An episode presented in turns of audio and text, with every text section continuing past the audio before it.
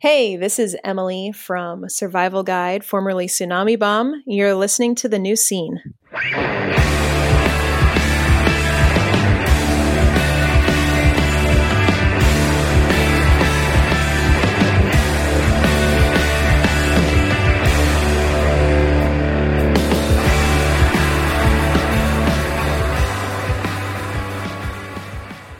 Hello, everybody, and welcome to the new scene. I am your host, Keith, and we are back with a brand new episode. We've got a special one tonight, folks. On the show, John LaMacchia of Candiria. He's got a new band, LaMacchia. He's got a new album, Thunderheads. I have spoken to John, and we cover it all. We talk about John's history. We talk about Candiria's history. We talk about the van accident. We talk about John's upcoming album. We talk about everything. It's a great conversation, so strap in. You are going to love it. Okay, so before we jump into all that and the music news, folks, we need your support. Here is how you can support the new scene. Number one, Apple Podcast and Spotify reviews. The reviews are coming in. We are up to 70 on Apple Podcasts and 66 on Spotify. Thank you so much to everybody who is submitting reviews. Give us a five star review. And if you write a nice review on Apple Podcasts, I will read it on the air. My goal is to get over 100, so keep them coming. Follow us on social media Instagram, Twitter, and TikTok. You can find us at New Scene Pod. YouTube, we have a main channel with the full episodes and a clips channel with clips from some of our favorite episodes of the show. Subscribe to both of those. Like, comment, all of that helps us out in the overall scheme of things. Follow me on Twitch at the new scene and sign up for email notifications so you know when I go live. The schedule really just depends on when I feel like doing it and when I can do it. Uh, 99% of the time when I'm on Twitch, I play Warzone and we hang out and chat. We can talk about the show. We can talk about gaming. We can talk about whatever you want. So you can follow me there. And we have a shirt available for sale at Death Wish Inc. Search the new scene. The shirt will pop right up. It's a wonderful looking shirt.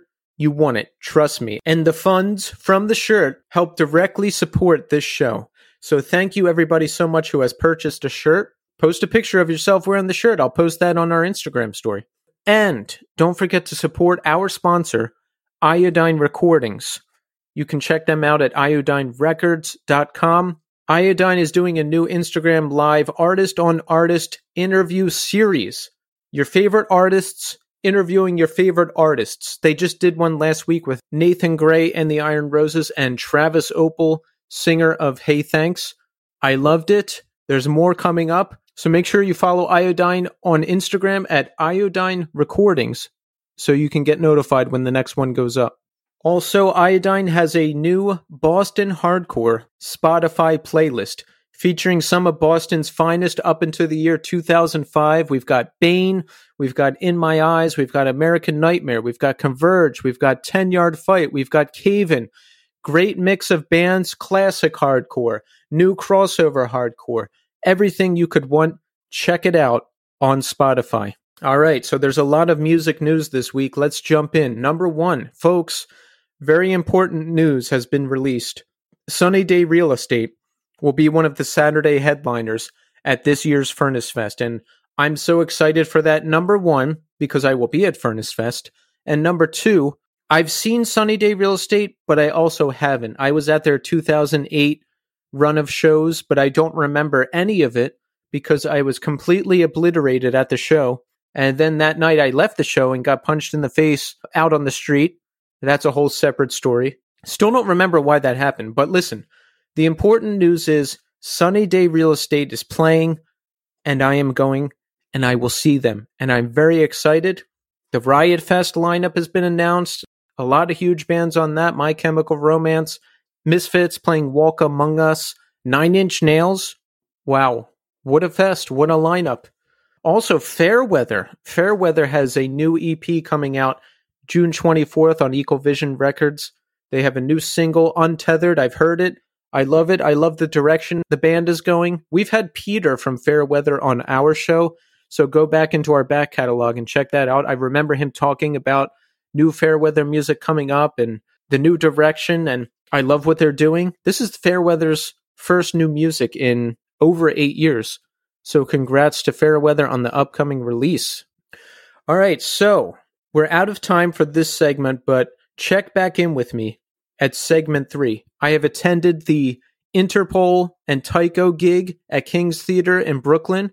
I'll talk about that. I'm also celebrating another year alcohol and drug free. My clean date anniversary was this past weekend. I will share those tales in segment three, but right now we are going to speak to John LaMacchia of Candiria and LaMacchia. Enjoy. Can you feel the? Drip your candy on my mind till I'm comatose.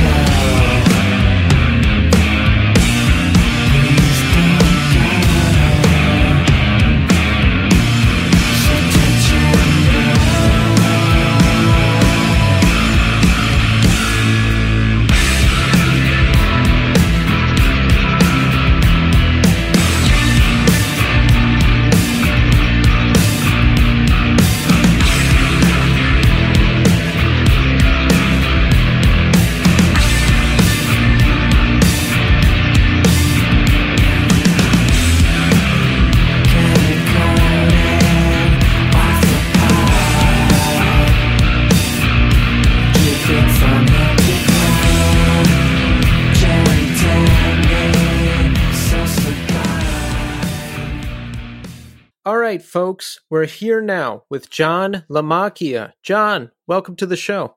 Hey, thank you so much for having me, Keith. I appreciate it. Yes, it's excellent to have you here, John. You know, you've done so much in music between your rich history with Candiria and, of course, the upcoming solo album Thunderheads. And we're going to talk about all of that. But first, John, I have to ask you a very important question. How are you doing today? Um, today I'm pretty good. Um, work's been kind of crazy. I do uh, production work outside of making music and, you know, got to pay the bills and everything. So, um, work is picking up because it's the season, you know, um, people are starting to do events again because the weather's getting warmer. And, uh, other than that, I am just keeping my eye on the prize. We have this, I have this record coming out. Um, and, um, as, as, uh, intense as my schedule is getting, I'm, uh, I'm, I'm very happy. So I'm doing well today. Sounds excellent. What kind of production work do you do exactly? I do um, AV work, basically audio, video. Um, I build video walls. I set up lighting. I do um, sound and like all kinds of stuff like that. I build stages. So event work, basically event work. So is it for live music or all different kinds of things? All different kinds of things. I do everything from live music to um, corporate events to fashion shows to private parties to uh, WeWork meetings. I do everything, anything that involves a microphone or a stage or uh, a lighting system or or a couple of lights. I do it all. nice. So you must be pretty busy because with that work, you have to be on call, you have to be ready, and you cannot leave until the event is done. That's right. Yeah, it's pretty it's pretty intense work. Um, it's a lot of fun though. You meet a lot of interesting people. You meet other artists.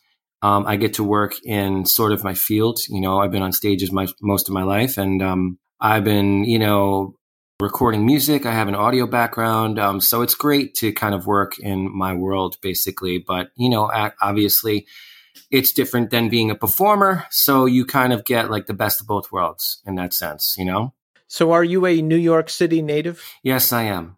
Where'd you grow up? I grew up in Sheepshead Bay, Brooklyn, which is like one neighborhood over from where I am now. Tell us about growing up there. Uh, growing up in Sheepshead Bay was, um, hmm, how can I, what can, well, what, well, look, it was the 70s and 80s in New York City. yeah. So this was a very uh, crazy, um, wild place to grow up. Um, there was a lot of violence. There was a gang on every major avenue there was a lot of fighting. Um, there was a lot of uh, vandalism. There was a lot of crime. There was a lot of muggings. Um, the subway was extremely dangerous. And uh, at the same time, though, once I grew a, a little bit older and I started going to, I started discovering more of the city outside of my little world, my little microcosm of a world. Like, you know, living in Sheepshead Bay, I went to uh, Shellbank Junior High School. Um, all of my schools were basically in Sheepshead Bay growing up. I went to public public school, so they were basically they just sent me whatever to whatever school was near me. So it wasn't until I started going to college and then I started playing music a little bit before that that I started learning a little bit more about the city and like venues and different cultures and different people. Um, once that started happening, it made all of the traveling, the dangerous traveling on the subway worth it because I was going to I was going to events, I was going to like concerts, I was seeing hardcore shows, I was seeing concerts, I was I was going to you know, meet up with cooler friends. And, you know, I mean, it was like, it was just a, a big change. And then, you know, as things started, um, eventually, you know, I started playing in a band that was kind of serious. We actually signed a record deal. This was before I joined Candiria. This is like lead from like the early 90s up to when I joined Candiria. Um, we started playing some serious shows. Like we, we were, he- we would be able to headline a club like L'Amour and um, bring out a huge crowd. Like we were doing really well. We we would play like really notable venues. So it was at that point in my life where things really started changing, and at the same time, the city started changing. This was like the '90s, so now things were better. The economy was better. The city was no longer poor. Things were just overall getting better. They weren't great, but they were definitely better. It was a little safer. And uh, and then eventually I moved out of Sheepshead Bay. So that's really the end of that story. How did you fit into all the craziness in Sheepshead Bay as a young man and young adult? Did you have to be friendly with the gangs to be okay? Did you have to fight for everyday existence? Um, depended on what age we're talking about. Um, if when I was about 10, I would say 10 years old or so, um, I know that sounds crazy to say that I'd be I'd be getting into fights and stuff like that, but it was really true. Like at that age, there were kids bringing knives to school. There were kids bringing like weapons to school um, you had to be able to, you know, fight. You had to be able to kind of hold your own. Um, and there was a kid who lived around a corner from me who was this was a member of this gang. He was in, he was he was Albanian, I think. So it was like a it was a really weird city to live in because things were really divided differently than they are now. Like you know, it was like neighborhood to neighborhood. If you were Italian, and and or you know and you grew up in a certain neighborhood you had certain people that had your back. It was just really strange like that. Um, but there was this one kid his name was harry and um, there was a deli that i had to go to to pick up food to pick up stuff for the family. You know i would have to go to the grocery store and get things and it was all past this dude's house this kid's house. He was a child but any anytime I went past there, he would he would chase me, and he was bigger than me, he was older than me, and and um, if he caught me, I'd have to fight or get beat up. but then going to school, um, you know, going to school was rough. I got jumped, and um, yeah, no, it, look, I, I, had to do what I had to do, but I was lucky when I went to um, when I went to junior high school. I went to school with my brother, and my brother was feared by everyone. He was feared by his people in his own grade and everyone in my grade and, and between feared him. He was, he was known as a, a fighter and, a, you know, kind of a, you know, the kind of guy you didn't want to fuck with, basically. Um, yeah. So that was great. Everyone knew who I was and uh, they knew who he was. So I didn't get fucked with. And then I went to, um, he went to Sheepshead Bay High School and he was three years older than me. And then my parents thought it was a great idea to send me to a different school. And I don't think they realized what they were doing when they were doing that. so now I didn't have my big brother, you know, in the school who was older and could kind of like, I always had, like I had family there. It was, it's different, you know? So I went to Grady and that's where shit got really, really hard for me because I didn't know anyone. Um, I was new to the school. I was a stranger to a lot of people and I just didn't have my people there. Um, eventually, an awesome thing happened. I got hit by a car while I was skateboarding when I was 15. And um, I got really hurt really bad. And I, I was bedbound for six months. Wait, not bedbound. Yeah, I was, I was pretty much bedbound for a while. And uh, I had to do a, an entire semester of school um, with a tutor, which I might add is the best grades I've ever gotten in my life. Um, secondly, um, I got it got me out of Grady, and after that, I went to Sheepshead Bay High School where my brother went, and uh, it was just easier. I just knew everyone in that school. But I mean, you know, as a young guy growing up in New York City in the late seventies and the early eighties into the into the early nineties, you know, and even in the in the hardcore scene, in the punk scene, and, and the music scene here, it was violent. It was really violent. But um, I lived relatively. Sheepshead Bay was relatively a safer neighborhood than a lot of other neighborhoods. So if I stood in my neighborhood, I was relatively safe. It's just a matter of like when you travel out to other neighborhoods that you potentially could get into a situation where, you know, you run into the wrong people and they just are not happy that you're in their neighborhood or something like that, you know?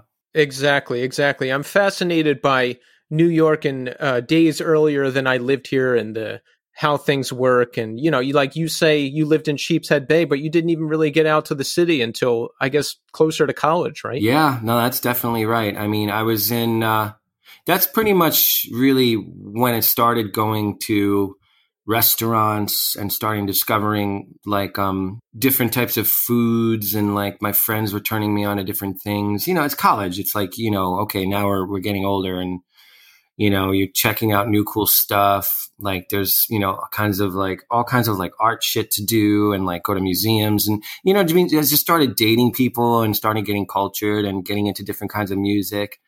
So yeah I mean that was a big moment for me. A big an important transition for me was when I started going away from from South Brooklyn you know and up to more neighborhoods that had up to neighborhoods that had more culture and up to Manhattan, which was the cultural mecca back then. Not like it is like now. It's it's it's it's kind of like spread spread out a bit. Like you know, Queens and Brooklyn have become like cultural meccas in their own way, in in a sense. But Manhattan was where you went if you wanted to experience art and music and uh, all cool stuff like that. Yeah, I think uh, the whole music scene has been pushed to Bushwick at this point. A lot of it, yes. Um, at least North Brooklyn for the most part. Us uh, South Brooklyn guys are tr- always we're always trying to create some kind of thing, you know. Um, we're always trying to create some kind of some kind of like movement or something down here, but it rarely it rarely works out. It's just it's not the same sort of um, how do you say it? I don't know. In Bushwick and Williamsburg and like Greenpoint and North Brooklyn, there's so many new people coming in all the time. And there's they're just always looking for something new to do. So it's a little bit more liberal. It's a little bit more open. People, it has a reputation of having like more venues and and and, and places to go and, and, and things to do. And South Brooklyn is definitely more conservative, working class, a lot more immigrants. Um, and uh, so I guess it's just a, a kind of a, a, struggle. But for me, my whole life, I've always, I've always gone to North Brooklyn for for culture and shows and concerts. So to me, it's no nothing's different now. You know, there are some places down this way um, towards South Brooklyn. There's now Zero Space, on uh, that I've heard of. Yeah, yeah, that's a big venue. I just saw Battles and Quicksand there. Oh, right, that's how I've heard of it. Mm-hmm. Yeah, that was really cool. How was that show? That must have been amazing. It was great. It was fantastic. I mean, I'm a big, a huge Quicksand fan. Um, I love yeah. those guys, and um, they uh, sounded fantastic. Even though I think it was Zero Space, it was their first actual concert. So the um, actual PA system they had in there was was really just not enough for the size of the space. But that said, they still sounded great. They still performed really, really well. It was a really great show, and I'm glad I caught it. That's awesome. Mm-hmm. That's awesome. So, when you were coming up, where did you fall in the world of music? Were you really into hardcore? Were you listening to everything? Talk about uh, that period a little bit. Um, growing up, I was really into like heavy metal. I was into like Judas Priest and Black Sabbath and like um, Metallica, you know, and like stuff like that. Anthrax. Yeah. I was into like metal was like this thing that was just happening and it was like incredible and it was all new to me and I wanted to play guitar. I wanted to learn how to shred. And um, that's really that was really truly my first love was was really getting into like metal music, you know. And still to this day, like some of those albums are still I you know, they're they're still amazing to me. But then the thing that happened was I wanted to play in a, in a heavy metal band, but all my my, my best friends, um, my friend Tommy Trippi, who um, played guitar as well, and my friend Michael Scandato, who still plays music to this day. He plays in a band called Inhuman. I don't know if you ever heard of them. Yes. And The Last Stand. He plays in those bands. Uh, we were all best friends. And at that point, we were about 13 or 14 years old. We lived all around each other and we were all getting into music and getting into like learning how to play instruments. Mike played bass, I played guitar, Tommy played guitar. And um, they wanted to, they got into like skating, they got into like skate, skateboards and, and stuff like that. I got into it too a little bit, but they were like really way more into it. Um, we all started listening to punk, like Misfits, GBH, you know, Dead Kennedys, stuff like that. But then they wanted to really, they wanted to play like hardcore music, like Token Entry, Minor Threat. Um, they're in, they were into bands like that, like Bold, Youth of Today, um, Gorilla Biscuits. Um, that was really what they were into, and that's the kind of music they wanted to play. Which, which at first to me was kind of disappointing because I wanted to play guitar. And um, although now I might look at it differently, but I wanted to be able to play guitar solos. I wanted to like play like cool riffs, like you know, like like notey riffs. And they basically wanted to play like hardcore, like the the the first sort of generation of hardcore bands were basically like it was like a it was sort of like punk in a way, but the the message was different, the attitude was different, um, but it was really based in like punk music. So I was a little bummed about it at first, but then you know we formed a band, we made a couple of demos, and I was able to get to I played they you know they they let me play a couple of solos. I wrote like some some like crossover riffs and stuff like that, and it worked out, you know. Um, so that was basically it. That was my my first couple of bands were both hardcore bands. So talk about joining forces with Candiria. When does it happen? How does it happen? Um, Candiria and my old band Dead Air, we were we were buddies. We we rehearsed in the same rehearsal rehearsal spot, which was called Ace London in Marine Park, South Brooklyn, once again. And uh, we were, you know, we were we had similar friends, and we were always rehearsing. Uh, at you know, we were in we rehearsed a lot. We played music a lot at, at that space. Candiria was was just the same. We spent a lot of time playing music in, in in the studio, whether we had shows coming up or not. We just were like obsessed with music, you know, as young musicians can be, you know. And so we just became friends. And um, I think the first thing that wound up happening was Ken. We we Ken also worked at the studio, so he would come in and like check on us and listen to the band and he knew the music and he was actually into it. He was really into the band. And i remember one time we got uh, we this is when we got signed. This was like later on. We recorded a couple of demos and then after that we went in actually we got picked up by a record label called wonderland records and um, we started writing to make a full-length album and um, Ken obviously got wind of this and he was excited for us. And he was, you know, at this point, Candiria and, and my old band Dead Air we had played shows together. You know, it was like back in the day when a, a mixed bill, like a, a, band like Candiria and my like grunge prog band, like playing a show together was not the wildest idea. It was mixed bills just happened all the time. They really did. So we would we would uh, we would play with Candiria, and um, Ken was always around. and He enjoyed the music a lot. He even would play get on stage and play some percussion um, with us. You know, he would play his didgeridoo, and he would, you know, he was he was always like he was always getting involved in one way or another. And then when it came time for us to go record our album at ha- Applehead Music upstate, um, he was kind enough to drive us and and stay with us for a few days while we were while we did this. And I never really thought about how kind of awesome that was of him for him to just take time out of his life and just be like, all right. I mean, we were all young kids, and he, I'm sure he was like super psyched to go to like Applehead Studios, you know, and hang and uh, check out the session. You know, we were all like broke young people, you know, so and Applehead was like a big deal. So um, I think he did get a lot out of it, and he did play some keys on the album. He got to jump in and, get involved a little bit. So, um, but I'm really still to this day, I look back on that, and, and I'm, I'm super grateful that we had someone who was willing to like take his whatever three days out of his life and just go up there with us and hang so we can get there and do this you know he, it was really kind of cool of him you know yeah so needless to say moving on the closer i got to ken and we got to ken uh, he had this uh, music project called intrigue which was all fully improvised music which it wasn't jazz by any means but it was improvised ambient weird out there music and um, it was Ken and this dude Joe, and they would just get in a room. Ken would play keys, he would play synth, he would play like ambient synth music, and this guy Joe Bacardi would play like these um, drum patterns with like mallets, you know, like really tribally like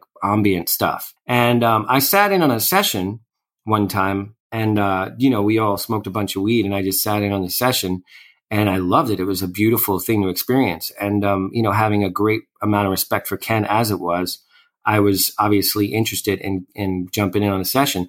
So you know, with Ken's disclaimer to me being like, you know, this isn't like heavy metal music, man. You can't just like solo over everything. I I was like, dude, I know, I get it. I fucking get it, bro. This is ambient stuff. I'm aware.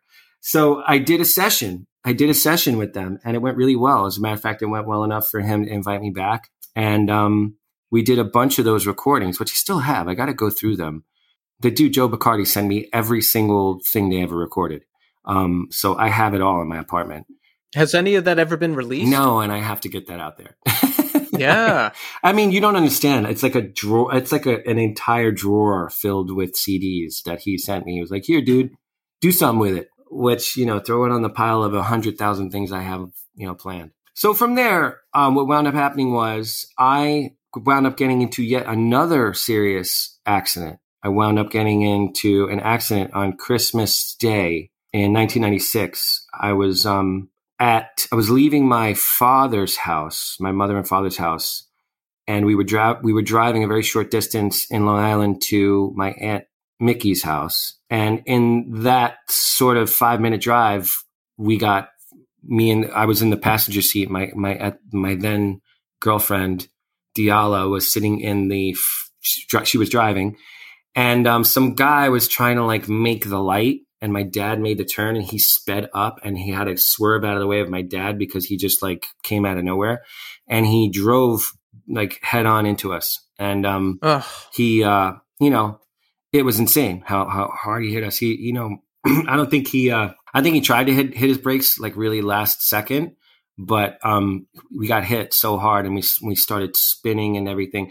Whatever. Needless to say i wound up in the hospital with a broken femur, and um, it was just a really terrible experience. And by the time January rolled around, I could no longer go back to Brooklyn and live there. I had to go live with my parents um, because I could I couldn't walk. And at that point, I was like, you know what? I think Dead Air has run its course. My band Dead Air, like my bass player Mike, went off and started doing some tours with Merauder. And um, slowly but surely, like the record deal we had, it kind of fizzled out and I was going to quit music. Honestly, I was really at a point where I was like, you know what? I tried this. Uh, I've been doing this for about ten years now, and nothing's come. Not, nothing really came of it. And um, I think it's time to just maybe consider going to school or something and, and focusing on something else. And I told my dad I was going to quit music, and he's like, "No, don't quit. You stick with it. You have to stick with it. You you're you're hard. You're, you're a hard worker. You're good at what you do. Something good will come of it." And I was like, all right, well, okay, I'll think about sticking around then. And uh, and then literally like a week later, I got a call from Carley, and uh, the original guitar player Chris Puma decided he didn't want to be in the band. He didn't want to tour. He didn't want to do like you know, the guys in Candiria, they, most of the guys in Candiria, they wanted to become a big band. They wanted to become a serious band. They wanted to tour. They had these like dreams and aspirations. And Chris was only interested in learning how to play music and learning how to play guitar, which I, I really respect him for that because he was a very studious like musician. Um, and he was extremely talented.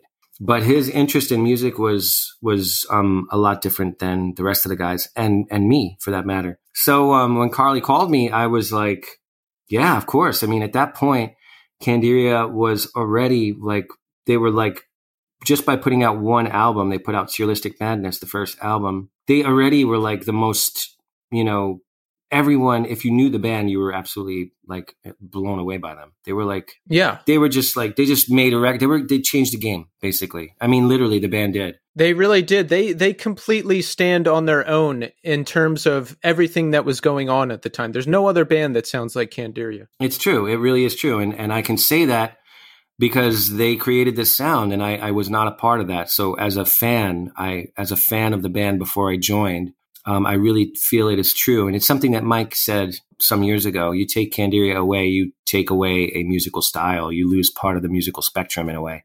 And I do really truly feel that it's it's it's 100% accurate, you know. Um, so at that point when Carley asked me, I was really floored and excited, and it was of course because you know Ken was like, "Get John. John will be perfect for this." But the challenge was I I I, lit, I didn't have a home. I didn't I couldn't barely walk. I was walking around. I was still on crutches. So um, for there was a time period there where I was, I won't say I was homeless because I always had someone's floor to crash on, but I really did. I didn't have my own place to live. Um, I couldn't get back and forth from Long Island. So if I decided to go to Brooklyn and stay there, um, I kind of had to just crash on someone's floor. And um, for a while there, it was pretty rough. I actually wound up moving in a, into an apartment, and um, the bedroom I moved into in Midwood, there was no windows because they were all broken and smashed out. so, and all I had was a mattress on the floor and I had like a bag of clothes. It, it's really like, in, in a way, it's kind of like that really, it's kind of like that same old story about like, you know, you, you know, just got like a fucking duffel bag and your, and your dreams and shit like that. I know it sounds corny, but that's really how it was for some time. Yeah. And then I got kicked out of that apartment. Why? the the landlord wanted to rent it to I think they uh, the usual story in, in New York City when when someone owns a building eventually they want their family to move in uh, yeah. or their yeah. family wants to move in and they don't really have a choice um it happens right. it happens pretty often so that was the case with with um this apartment I was living in I wasn't totally disappointed because I needed to get the fuck out of there oh from there Eric Matthews my guitar player um at the time he was looking to move into an apartment as well. He was at the time for many years living in his basement, his parents' basement for many years. And he was like at a point where he was like, all right, I want to move out of here. I want to get an apartment. Um, and our mutual friend, Jason Lera, um, who has performed on some of the Candiria albums as well. Um, we had our little crew. We had, we had, like a big extended family of musicians and stuff. After I left that uh, that apartment that I got pushed out of, my my then girlfriend, that girl Diala that I got into the accident with, yeah, her mom let me live with them for a while, which was kind of wild. And then I eventually wound up moving into an apartment with Jason and Eric, and we wound up like I finally had my feet on the ground, planted firmly on the ground, and um, I was able to stay in the band and stay in Brooklyn and get on the road with those guys. Nice, nice. And yeah, the, you know, it's amazing what we do to pursue our dreams. I've heard this story before where someone has to live in a car or someone has to live in an empty room while they're making ends meet to to get this thing done and you did that. Sure, yeah. 100%, man. I mean, you know, I can't you know, there I'm, I'm I'm one of many who have who have made whatever sacrifices they felt they needed to make in order to, you know, do music and, and make music.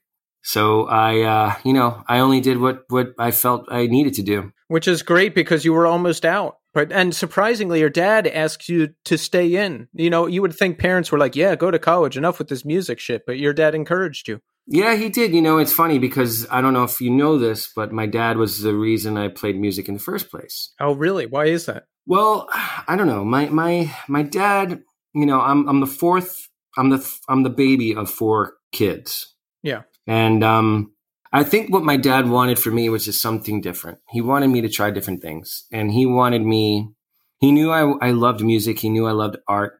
He wanted me to try different things. He thought at first I was going to be a baseball player. He got me into Little League.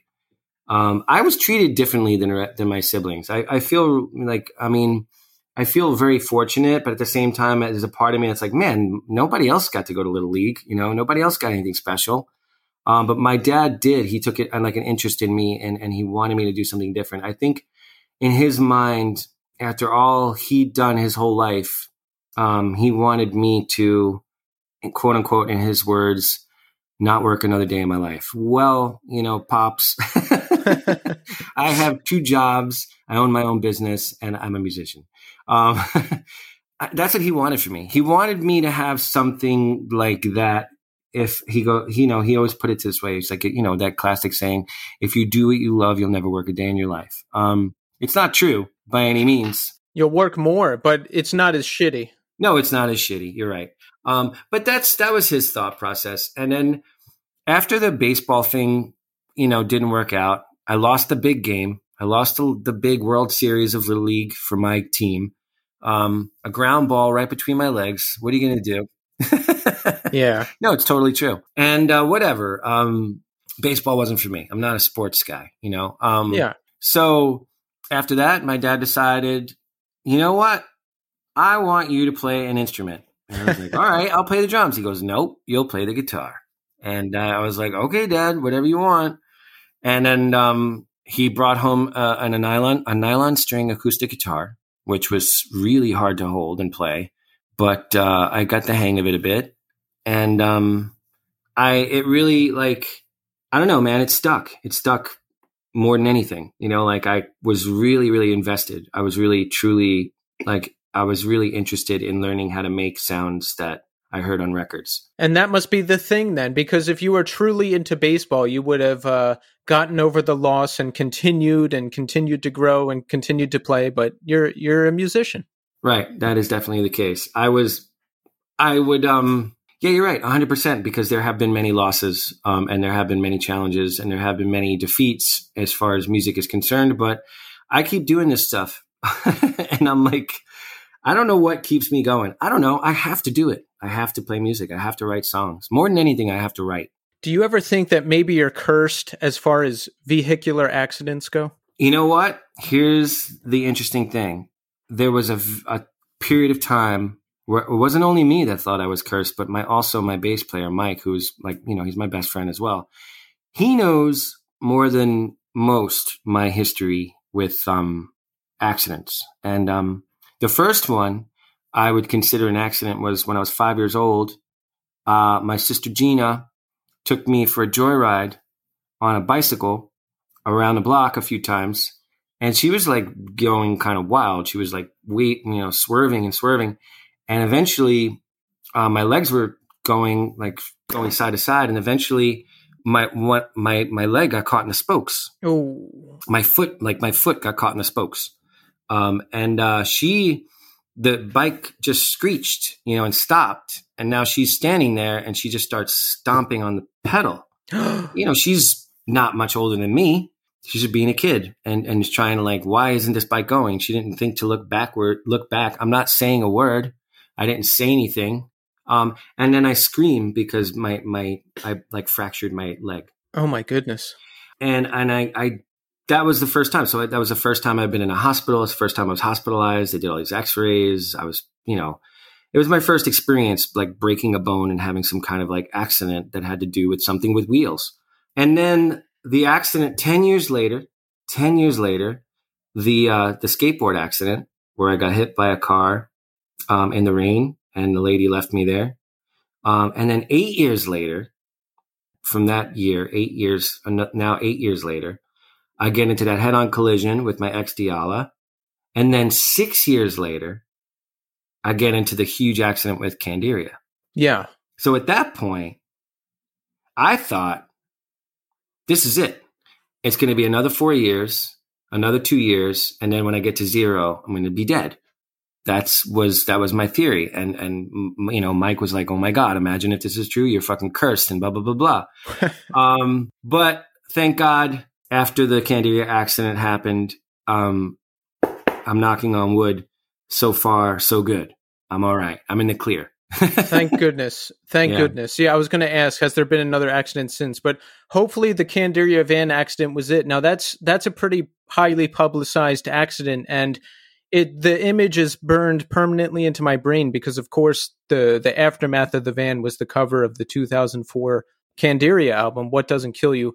Talk about that accident. Now, John, I too have survived a tractor trailer car accident. Oh my God. So I know how insane it can be. Tell us some of your experience and how the band got through it because it sounded like a painful and long healing process for you and for the band. Yeah. Um, well, I'm one. I'm the fortunate one um, I am the fortunate one out of the bunch, not in the injury sense. I was, I might, I might have been either the worst or the second worst to Eric. But my, the, my fortune was I was laying down with my head toward the back where we were hit. And, um, when we were hit, my, my head must have hit the back of the, you know, the back of the van or whatever. And I was knocked unconscious immediately. And, um, I didn't get, I didn't experience, the the the impact and the in, insanity that um like if you ask Mike the same question he will tell you that it was like one of the most vi- it's the most violent thing he's ever experienced. Um um I couldn't imagine what it must have been like to be in a van that's flipping several times. You know I can't I can't even imagine what that's like to be in basically a spinning, turning thing, like made of metal, and, and everybody's flying around, and my body's flying around, and I can't even possibly imagine that. Um, the uh, other fortunate thing was, and I think this is one of the things that saved my life, was I was ejected from the vehicle. I was ejected uh, along with three other of my band members. I think Mike was ejected, Eric was, and I believe Ken was as well. Eventually, we all were four of us were ejected from the vehicle. The only two people that were left in the vehicle were Carley and our driver Kevin. And um, I don't remember anything. Oh, I have one memory of a man putting like leaning in toward me. He must have stopped. He must have seen what happened, got out of his car, and uh, he was comforting me and talking to me and making sure that I was breathing at least. And I believe he put a jacket under my head. And uh, then, and and it was the brightest thing I've ever seen in my life. It was like it was like the warmest, brightest morning I could ever imagine. It was like I was born on the highway. It was really weird because um, they say you see a light when you die or something like that, and I can totally, I can, I totally understand that now. Like you know, I get it. I get what that light might be. Maybe it has nothing to do with dying and going to heaven, but it has something to do with um, losing consciousness or coming close to death or something like that. I don't know. But um, I was considered dead by the rest of the band. They all thought I was dead. So I don't know. There's something there uh, uh, with that, maybe. Um, so then I um, black out after this man comes and puts a jacket under my head. And the next thing I know, I'm being uh, smacked in the face by a doctor, someone I can barely, I'm, I'm not waking up and, and, and they had like smack me and, and, and revive me. And, um, they, they like are smacking me and waking me up and saying, John, John, John, um, you have to wake up. You have to wake up.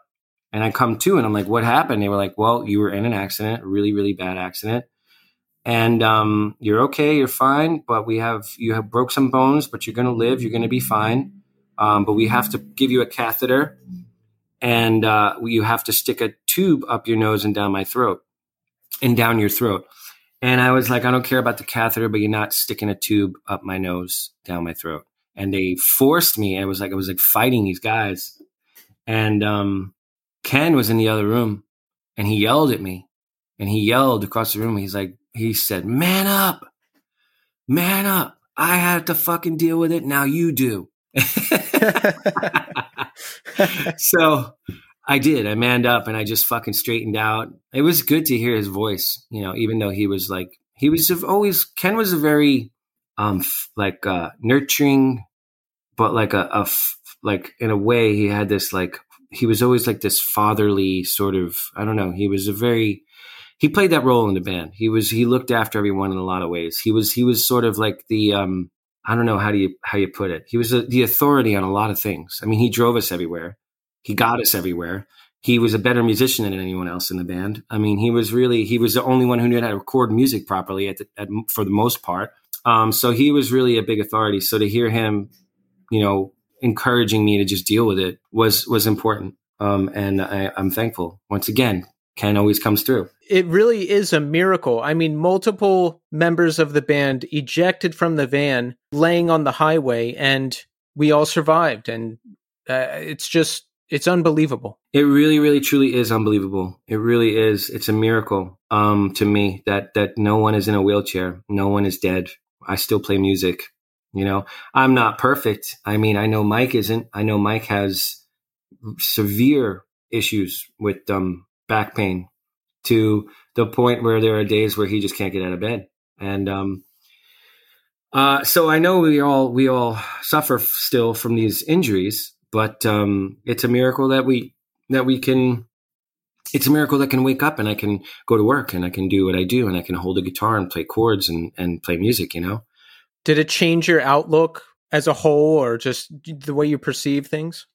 Um, for me, not as much because you know, as you know, this was already my fourth serious accident, and oh yeah, you you're like a veteran, yeah, yeah, and there were two others that were not as serious, but you know, just as impactful. You know what I mean? Like getting getting in a in an automobile accident is is no, you know, it's always shocking. It's always intent. It's always painful. It's always violent. You know, so I'm uh, for me, it didn't change my perspective much, but I think maybe because it also happened to my best friends, it was hard. You know what I mean to see them also suffer so much. Uh, but at the same time, we all survived, and um, I was just—it's a miracle, you know. And and to not be grateful for that miracle is is also kind of strange. You know what I mean? To not be like, "Holy shit, we should not be here. We should be dead." Um, and uh, we could all potentially have been dead from that, and we none of us are.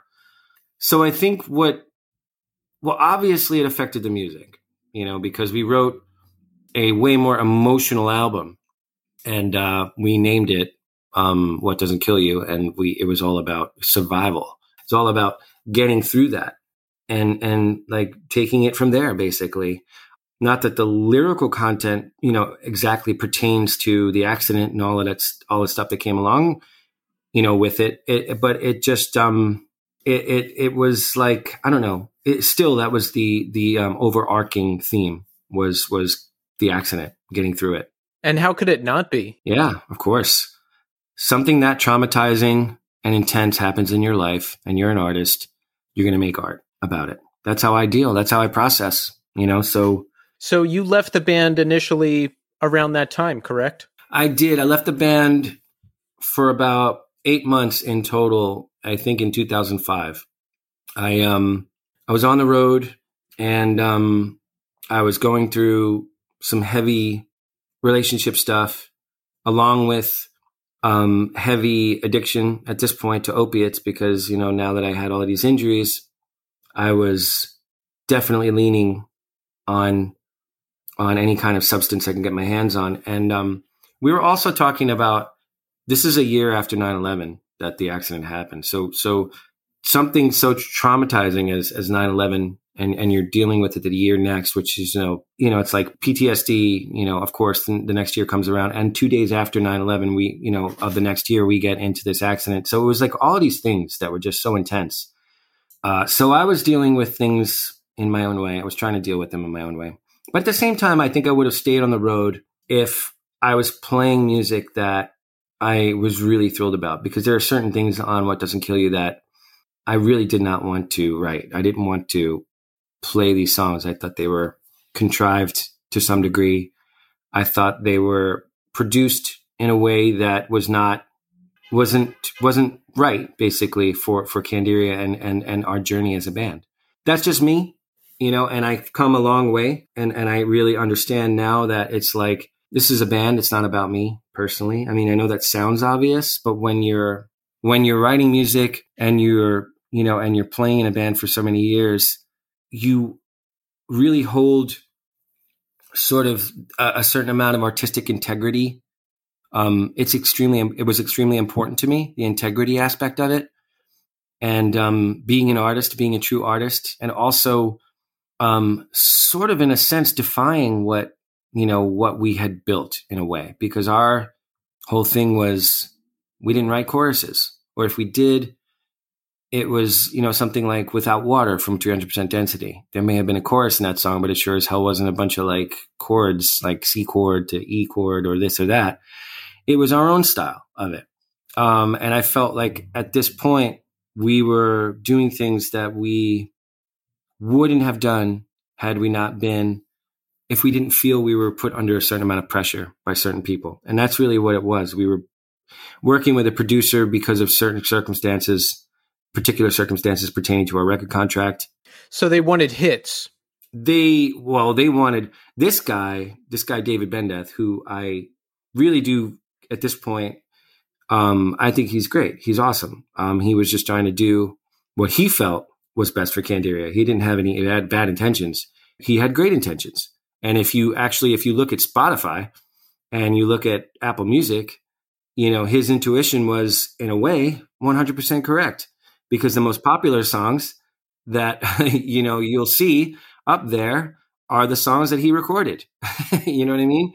I think as a band, you have to take risks if you're around as long as you guys are because I don't know if you do the same thing forever, that might not work out, and you take a big risk. Sometimes it works out, sometimes it doesn't. Like I think I think you have to take risks as an artist. Oh no, hundred percent, a thousand. Like I, I mean, at the time, I couldn't understand why we were doing what we were doing, but now you're right. That's exactly what it is. I still, you know, think of those songs. Are they? Are they? Do I now love those songs? Do I think those songs are great? No, I don't. I don't. I, but I, I also this. It's just a song. It's never going to define me. It's never going to define Candiria. It's never going to really. It's just a song. And um, you know, like you said, you take risks. Some of them, some of the risks work out. Some of them don't. And in a way, these risks worked out, and in a way, they didn't. Um, but I really, I'm, I'm, i digress, honestly. Um, uh, the point was, um, I left the band. And the reason why was because these uh, songs we were playing, the moves we were making, our um, our manager was Kid Rock's manager. We we were we were we were getting involved in a scene, or, or or we were trying to get involved in a scene that we had really no business being involved with. And we left a, a record label like Century Media and I, I, don't know we were just making moves. We we started doing things because people had like these delusions of grandeur basically. Um, and i just wanted to be in a band. I wanted to be in a band that made art you know what i mean? We made music and because it was it was art. So i felt i felt personally that what we were doing was was sort of um, it just wasn't right for me personally. It didn't it didn't sit right with me.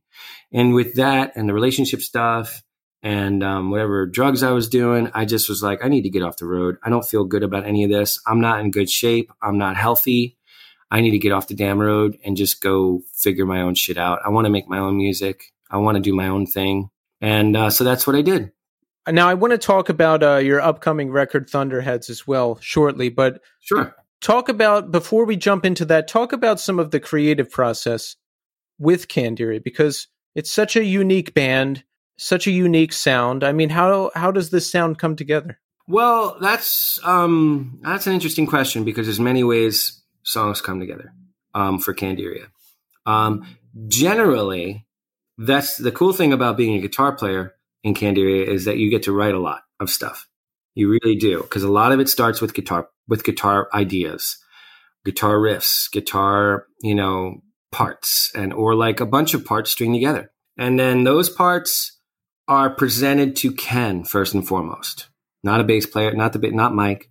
Mike is usually the last piece of the puzzle, but it doesn't make it any less important. It's it's actually the most important part of it, in my opinion, because Mike added a dimension to Candiria's music that no one realizes that that what Mike was doing was was probably making the music like m- way more dimensional. You know what I mean? Like he was adding these like I, I, he would he would write parts that somehow connected with the drums but obviously also connected with the key of the song and the and sometimes with the key sometimes without it. Sometimes not with you know not in key. He was doing something intentionally dissonant. But uh yeah it, the process would go like that. It would be like guitar. First it would be, have to be approved by Carley. That's first and foremost. Carley would have to be like yes i like these guitar ideas. I like what you're doing. I think I could do something really cool with that vocally. Let's get you and Ken in a room together and let's start working on drum beats. And that would be the second thing that would happen. And at that point, that's when Carley would start to come in and he would start sit in. He would sit in at rehearsals or writing sessions, basically. And um, him and Mike would sit and slowly, slowly they would build. Um, Carley would write verses and slowly but surely, um, Mike would then build um, his bass lines. And um, eventually it would get buttoned up. Like in the end, like things would finally start coming together. And then maybe maybe Carley would have because his you know he, his his um, lyrical themes or or this or that would um, would you know he said what he had to say. Let's cut this part down, or I need to say more about this. Let's extend that part. You know, so so arrangement stuff would happen and then eventually we would record a demo or we would do some kind of recording and and um, and get it ready and start playing it live. And uh, some of the more interesting elements we we incorporate hip hop, we incorporate jazz. Who does that come from? How how do you guys start doing that? It's a it's a very unique and great sound. Thank you. Um, a lot of the jazz stuff, admittedly, is Ken. He was really the jazz guy, um, at least in the early the early on on the early records. When I got into the band, I started writing jazzy, like some of the jazz stuff too, mm-hmm. um, as well as Mike. Everyone did, uh, even Carley, even Carley, even Eric. Um, Carley would be like, "I, I want to hear a horn, you know, line here. I want to hear a trumpet solo. I want to hear a saxophone solo." He would get involved in that way. Carley was really like he wanted to be on the production end of things. He doesn't want he didn't want to just be a singer. Um, but I would say, like for the most part, when it came to the jazz stuff, Ken was really he was really in charge. Even if it was something that I wrote or Mike wrote or, or someone else in the band wrote, Ken would take that part and he would work on it and he would learn it and he would develop keys and uh, or, or horn parts and he would develop all kinds of stuff around that. The hip hop stuff um, that was really a combination of Carley, Eric, and Ken. They would produce songs. They would produce songs either by conversation, or either Ken would write a beat and Carly would have an idea for a sample or a loop, or he would have a verse idea or a chorus idea. Eric was constantly in the mix with that stuff, producing, helping, writing, editing, you know, doing whatever.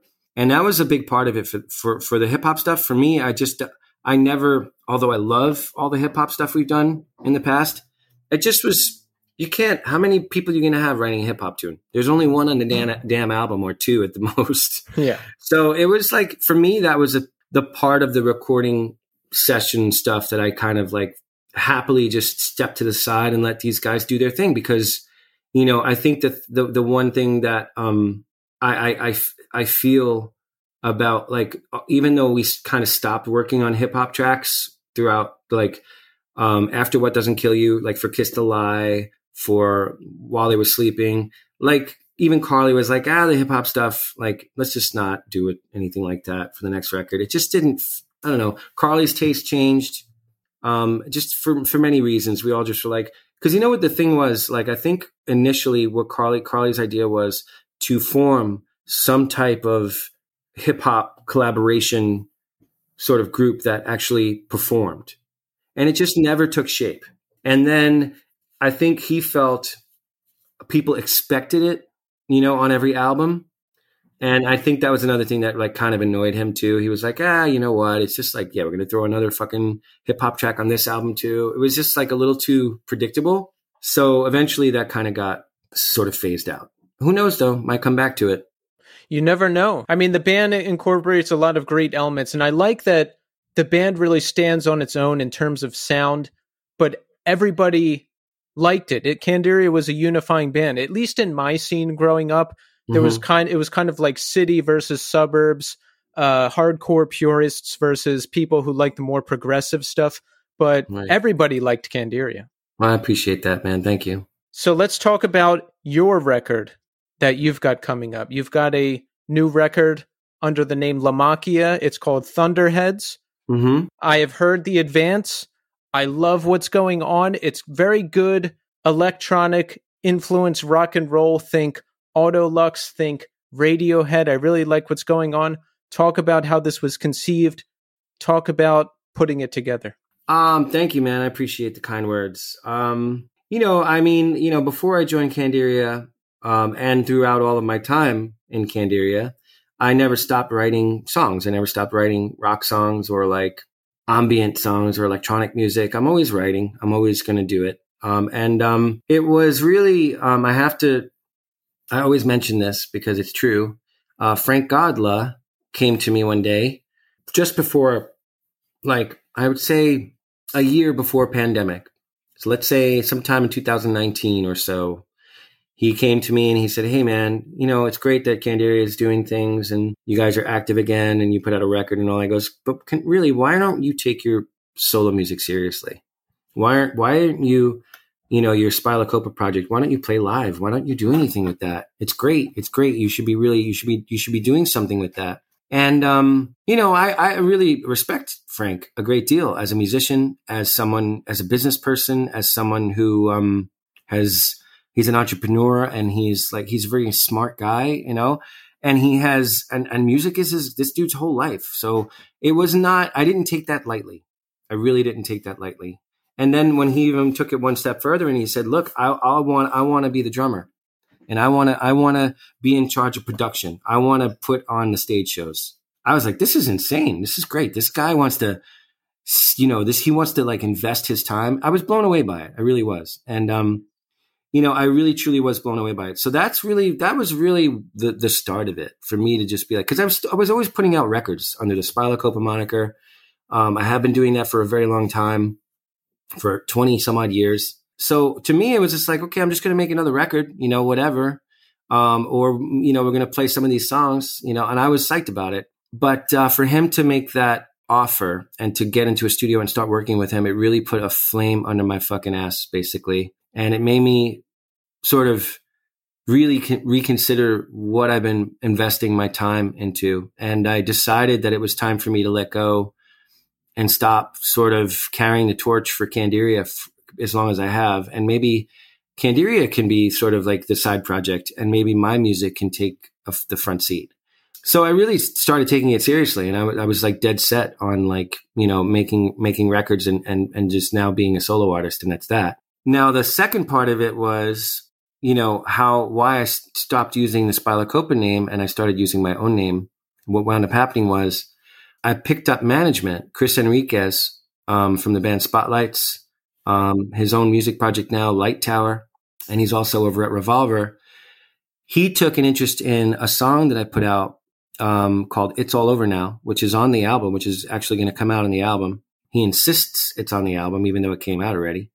Um, he uh, became, he was in love with this song. He was absolutely obsessed with it. I mean, he really loved it so much. And, um, he was like, I want to manage you. I want to manage because I'm going to start, I'm starting to manage. And he goes, and, and, um, if you're going to do this thing and you're going to go solo and you're going to make an album, I want to be a part of it and I was in, now now there's another person. I'm like, holy shit, this is insane, man. You know, like these people are like they're really like are coming out of the woodworks to be a part of this. It must feel so good to have all of these people in your corner encouraging you, you know, because usually usually I'm putting something together and I'm like, I'm going to do this, and people are like, okay, or nothing. But like you've got all you've got all this wonderful support. Right, exactly. And and and you know, you, you, it's really true, man. You need that. You need that encouragement. I, at least I do. I need it. Some people don't need anybody. They don't need a shit. They just do it. They're going to fucking do it. I need encouragement on top of encouragement on top of encouragement. I agree with you 100%. I I'm I'm the same way. But to have that encouragement and have that support just makes me like so dedicated, you know? And um so as far as the name goes, um Chris starts managing me and now he's talking to everybody about it. He's telling everybody, I'm managing, I'm managing John from Candiria now. He's putting out a solo album. Um, he's going to put out a Spylacopa record and I'm going to manage him. I'm going to get him on the road. I'm going to do this. And he had a conversation with a guy named Rob Gross. Rob Gross is in the music industry. Um, he works for Shark Attack Records. Uh, he worked for BMI. He's been in the game many, uh, many, many, many years. Um, he's also well aware of Candiria. He's a fan. He's also very well aware of my, my music with Spot, with uh, Copa music and everything. He was psyched to hear I'm making another record, but he what he said to Chris was, he said, "I think that dude needs to start thinking about rebranding because he's done so much with this and that. It's time he should start using his own name or something, or come up with something new." And um, when Chris called me and he said this, I was kind of annoyed. You know what I mean? I just was like, who the fuck? who the fuck is this guy? You know? Yeah. and I was like, fuck him. He'll laugh if he hears this, trust me. Do you uh is that usually your first reaction? Like even if the advice is good or I should take it, sometimes my first reaction is just fuck you or don't tell me what to do. Does that happen to you too? Totally. Yeah. Totally. And that was exactly what happened. And then I thought about it. I really did think about it. And the thing that came to my mind was the fact that anytime, you know, I worked in, in the very beginning stages of work of working on the Spylacopa records. The first EP that came out, Greg Puciato came on. We we we we collaborated, and, and he was it was me and him. We made that EP basically. Jeff Caxide was a huge part of it. Uh, Julie Christmas got on a track, but really, Greg and me, it was a really we worked together a lot on that, and um, uh, it was a great experience for me. I was a huge fan of Greg's voice and blah blah blah blah. You know, you get it. But um, Greg only worked on that one EP. After that, he really disappeared. Um, Julie was on the full length but basically, what I'm trying to say is in that time period, in 2007, when I left Candiria and I was working on the Spylacopa music early on, Greg, Julie, and Jeff were involved in the project. Come 10 years, five years later, after that happened, they were gone. So by the time I'm putting out records in 2016, 2018, I can't, nobody, everybody keeps bringing up their names. And I'm like, these guys have nothing to do with this anymore. And it was that idea that I just couldn't shake these other names. It's not that I don't. I love all of them. I love Greg Still, Jeff. these are my these are my friends, but they have nothing to do with the music project anymore. And it's just like they always come up. And I don't mind if they come up in this way. This is an organic thing. We're having a conversation. But every single article, their names would be mentioned, and I'm like, it just it just it irked me because they're not they're no longer involved. You know what I mean? Um, and I and I imagine it even irked them to some degree because what the hell are they their names getting mentioned for? You know, they have nothing to do with this and they haven't for many years. And that was really the thing to me. I was like, you know, this is what I think Rob is talking about. Because the music that I'm putting out and I have been putting out for the past, I don't know, um, eight years has absolutely nothing to do with these other people. So at that point, I was completely convinced that I wanted to use my own name. And then, then Aqualamb, who I just got involved with, they completely agree with it too. They were like, this is a great idea. Definitely use your name. And they were like, we don't even want you to use your first name anymore. We want to just use, just use LaMacchia. It's, it's such a cool name. It's such a cool word. It sounds great. And they got me like fucking psyched on this shit. So I was like, I was like, fine, I'm going to go with it. And then of course, I, I make this decision in my mind, and Chris comes back. He's like, ah, uh, I'm kind of having second thoughts about this whole thing. I'm like, no way, dude. That's it. We're going with it. so he was like, all right, here we go. And um, it actually was a great decision because if people are responding to it very, very well, and they're responding to it, um, there people are are you know what I mean, and it is being accepted as as something that is solely mine. You know, there's new names that are attached to it, um, which I'm really, really excited about. You know, um, and it's just great that it's it, it feels new, it feels right. So um, I really, I couldn't be happier with where I'm at right now as a musician. Yeah, it's got to be fantastic. It's your own thing. It sounds like you're calling the shots. And uh, what do you have planned? Is there going to be live shows? Um, yeah, um, there actually were two live shows already. Um, I, my manager hooked up the first one. Uh, I opened up for Spotlights and Shiner. What a way to step on the scene. Right? Wow. Where was that? That was at Elsewhere in Brooklyn. That was on March 3rd. And it was a sold out show. It was fantastic to play with those guys. Wow. Um, and I just played another great show. Um, Aqualamb Presents. I did a show with uh, all Aqualamb bands, which was really, really nice. We did that on Easter Sunday which was a, probably the best way to spend an Easter. I think I'm going to do it every year. It was just a fantastic thing to do. I mean, who gives a shit about fucking eggs and, and bunnies anyway? Um, I'm sorry, kids. But uh, yeah, we had another great show with another great turnout. Um, I love, we did it at Union Pool in Brooklyn, and uh, I love that venue. Um, so we were really, really psyched to um, to get into that room. I've never played that stage and um, the band w- loved it. We all just had a blast. We had an absolute blast. Wow, some good gigs. That's awesome. Yeah, and uh, you know we're going to do some more. We're going to do some more gigs. We're going to try to get on the road. We want to get on some festivals. We're going to do the whole thing. So, folks, Thunderheads by LaMacchia comes out May twentieth on Aqualamb Records, and we have to get it. We have to. I have heard the advance. Take it from me. You want to hear this. Thanks, man. I appreciate that so much. So you'll have some more gigs in the work, right? Mm-hmm. We do. We're doing a little East Coast run in early August. Um, before that, I might have a gig in the end of June. I'm still waiting to hear. Um, I'm going to do some kind of um, little record release shindig thing, but I haven't really figured out where and when yet. And uh, my other band, I play guitar for another band. These are two of my dearest friends. My friend uh, Silvia Herrera and uh, Joseph Mirazzo. Uh, they're my two of my dearest, dearest friends, like family to me, and they live around the corner. And I will say, during the pandemic, they basically were my only, well, besides Candace, um, who actually it performs on the album and sings a song on the album. You know, your world. I'm I'm sure you understand, like how small everyone's world got whenever pandemic happened and we Big were time. locked down. Um, so Joe and Sylvia were really like, you know, if I was ever alone or alone for too long, they would say, come over. We'll do like a social distance dinner or we'll sit in the backyard and we'll, you know, have a drink and we'll listen to some music. They really, really were like my saviors. But anyway, um, I digress once again. They have a um, alt country folk psych rock little music project, and um, I'm very thrilled to be able to play guitar with them. What's the name of the band?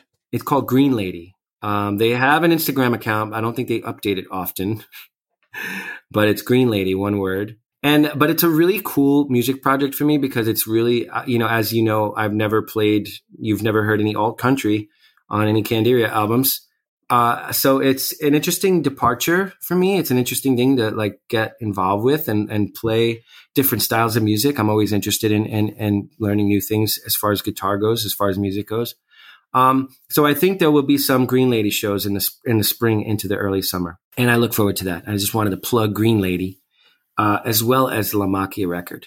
Absolutely, we have to plug it all. You have a record label too, right? Yes, I do. It's called Rising Pulse Records. I've been around for nearly 15 years, putting out vinyl records and CDs and cassettes and merch and limited run stuff. It's been quiet these days because I'm so busy uh, with my record. But that's the cool thing about it. That's the cool thing about my label. It's a no pressure situation. Yeah, what's the dynamic of your label? When's the last time you put something out? How involved do you get? I'm the only one involved. Um, it's all me. Uh, occasionally, I will hire help, but um, it's very rare that I do. I haven't put out any releases this year yet. Last year, I think I put out one or two. It's just the type of thing that I use it. My my record label gets used and abused. Let's just put it that way. How and it so? gets it gets used, abused, and neglected. because I, I I use it whenever I need to put a record out or I need to, you know, say there's um like I'll give you an example. Uh, this guy Virgil uh, from France, a friend of mine, he owns he owns an independent record label called Tentacles Industries. He bought the rights to Candiria's 300% density. To he bought he he licensed it from from Century Media, and he pressed up 500 copies of the album. Um, and I was like, well, there's no damn way you're putting that shit out without me being involved because that re- its record is so super important to me, and I want I want Rising Pulse Records to be a part of it. So I was able to work out a deal with him where I the label got its own unique vinyl color that was only available through my label. And um, I was able to make like a T-shirt to go along with it, and this and that. And you know, I got involved, and I was able to be a, a part of something that I felt was really truly like a cool experience because 300% Density is a very important album to me and a lot of our fans. And um, I wanted to make sure that I had the opportunity to help with the artwork, to help with the production end of it, to help with um, making sure that the the test pressing sounded great and everything sounded right. You know, all of those little things. Make sure the artwork looked great, um, and then to also have it come out through Rising Pulse, Pulse Records. So in so in situations like that, you know, no matter how busy I am writing an album or working on something for me, I want to make sure that that my label gets involved in these types of things. You know what I mean? Absolutely. I, I would have said the same thing you did. I would say, hey, this is my band. This is my record. I need to be involved. Right, exactly. Especially if I had a label. I mean, come Yeah, on. yeah exactly. So, folks, let's recap. Here's what we want to do. Number one, if you somehow have not heard Candiria, you have to go and do that. That's number one, especially the records you are on, right, John? yeah, exactly. Anything from Beyond Reasonable Doubt on. Those that's the sweet spot. Let's do it. But it's all great. Number two, we are going to purchase Thunderheads by LaMacchia when it releases in May, right? Right. We have to. And we Right. have to go catch you live when you play. Yes, absolutely. And number three, we are going to check out the alt country band Green Lady that John is now a part of. Right. How about I just had an idea, John? Uh, you mentioned that you've never played alt country before. What about on a new Candiria song? We do like a really old country Southern fried intro into like the into like the hardest breakdown you've ever heard. It could be the next generation of Candiria. I bet you at this point, Carley would be like, yes, we're doing it. I'm like n- totally serious. It sounds really awesome in my head. well, I like guarantee you at this point, Carley would say yes. Let's try it. Screw it. We've done everything else. Why not? All right, we're gonna conference him in after this and uh, spitball it. We'll see what happens. All right, awesome. well, John, uh, you've created so much music that I love and continue to do so. And this was a fantastic conversation. So I just want to say thank you for taking the time to speak with me tonight. Well, Keith, thank you. I, I, really did enjoy it, and I really appreciate you taking the time and all our support throughout the years. I really do appreciate it.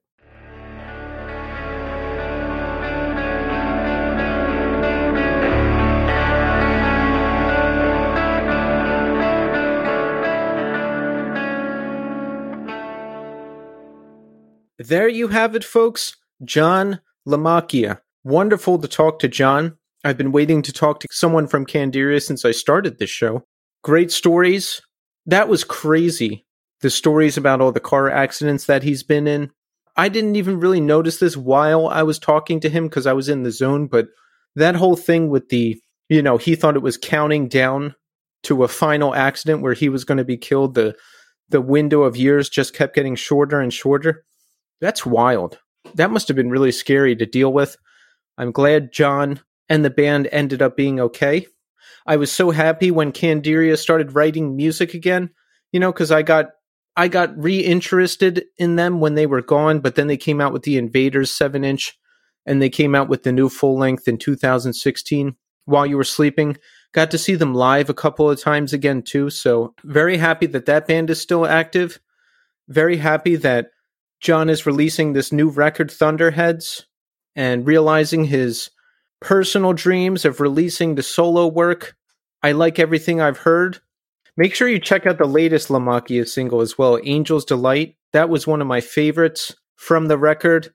Love everything they're doing. It was great talking to John. Thank you, John, so much for coming on the show. Okay, so let's check in. How are we doing? Now, this has been a very, very active weekend. Folks,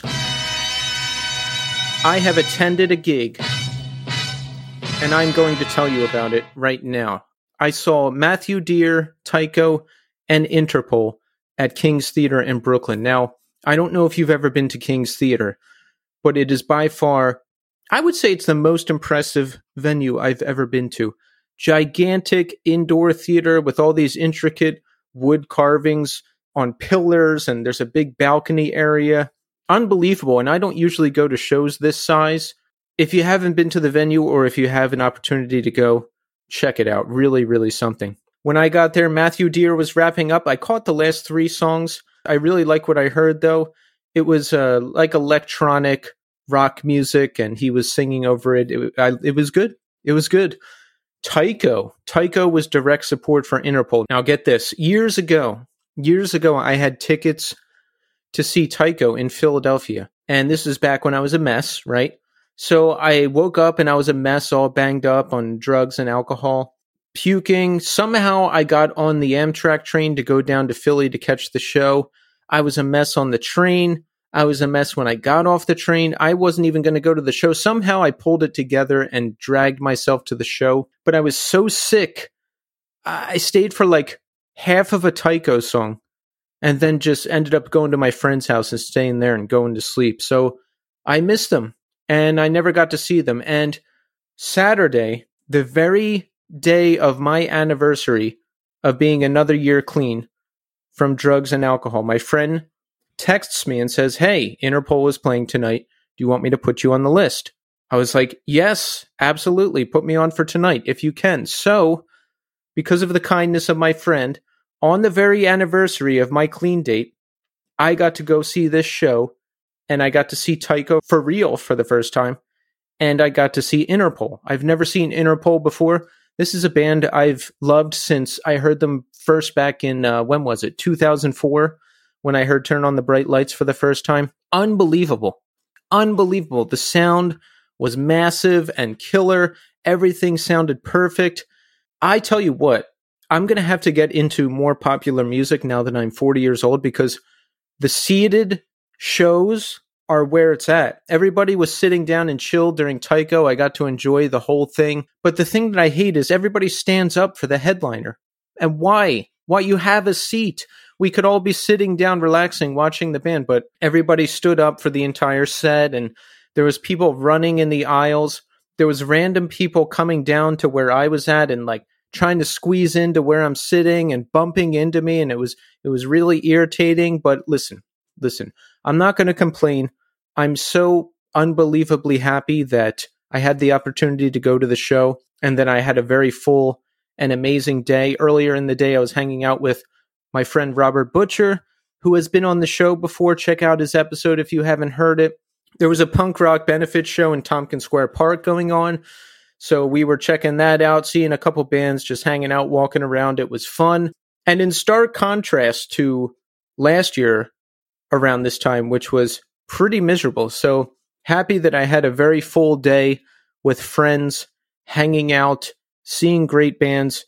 It was awesome. And yes, so like I mentioned, yesterday, Saturday the 14th, marked another year alcohol and drug free for me. And I don't think I've ever shared my story on the show before, so I'm going to do it now. Uh, I, I, keep some details murky for reasons, but here here's here's what I'm going to share. At the end of the road for me, I was in really really bad shape. I had tried all of the things that people try: abstinence, substitution, uh, just trying to stop everything just trying to drink and not do anything else, medicine, psychiatry, moving, nothing worked. I dipped my toe into 12 step stuff, but I just wasn't feeling it. And I was just too scared. I was too scared to actually make a change because my life had been just this mess and just relying on substances to get me through the day for so long that I didn't know I didn't know there were other options. I didn't know it was possible not to feel this way. And I, I imagined that, you know, once I stopped all that stuff, my life would be boring. And uh, I didn't want to live the life of a normal person, you know, which is sounds crazy because my life in that state was boring. I didn't do anything. I didn't create anything. I didn't hang out with anybody.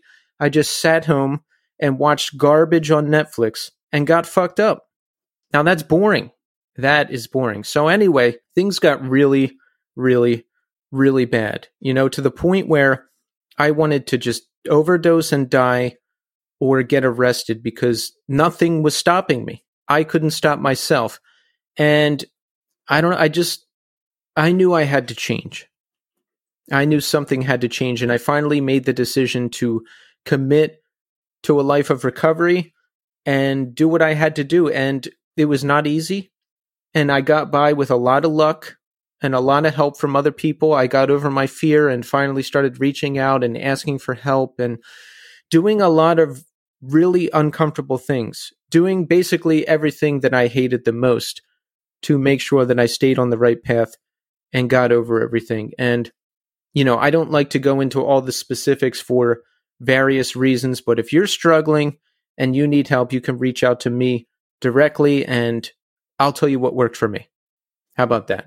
Is that fair? So, yeah, it's it's been tough, and uh, you know, I almost didn't make it along the way a couple times. I I've almost relapsed a couple times.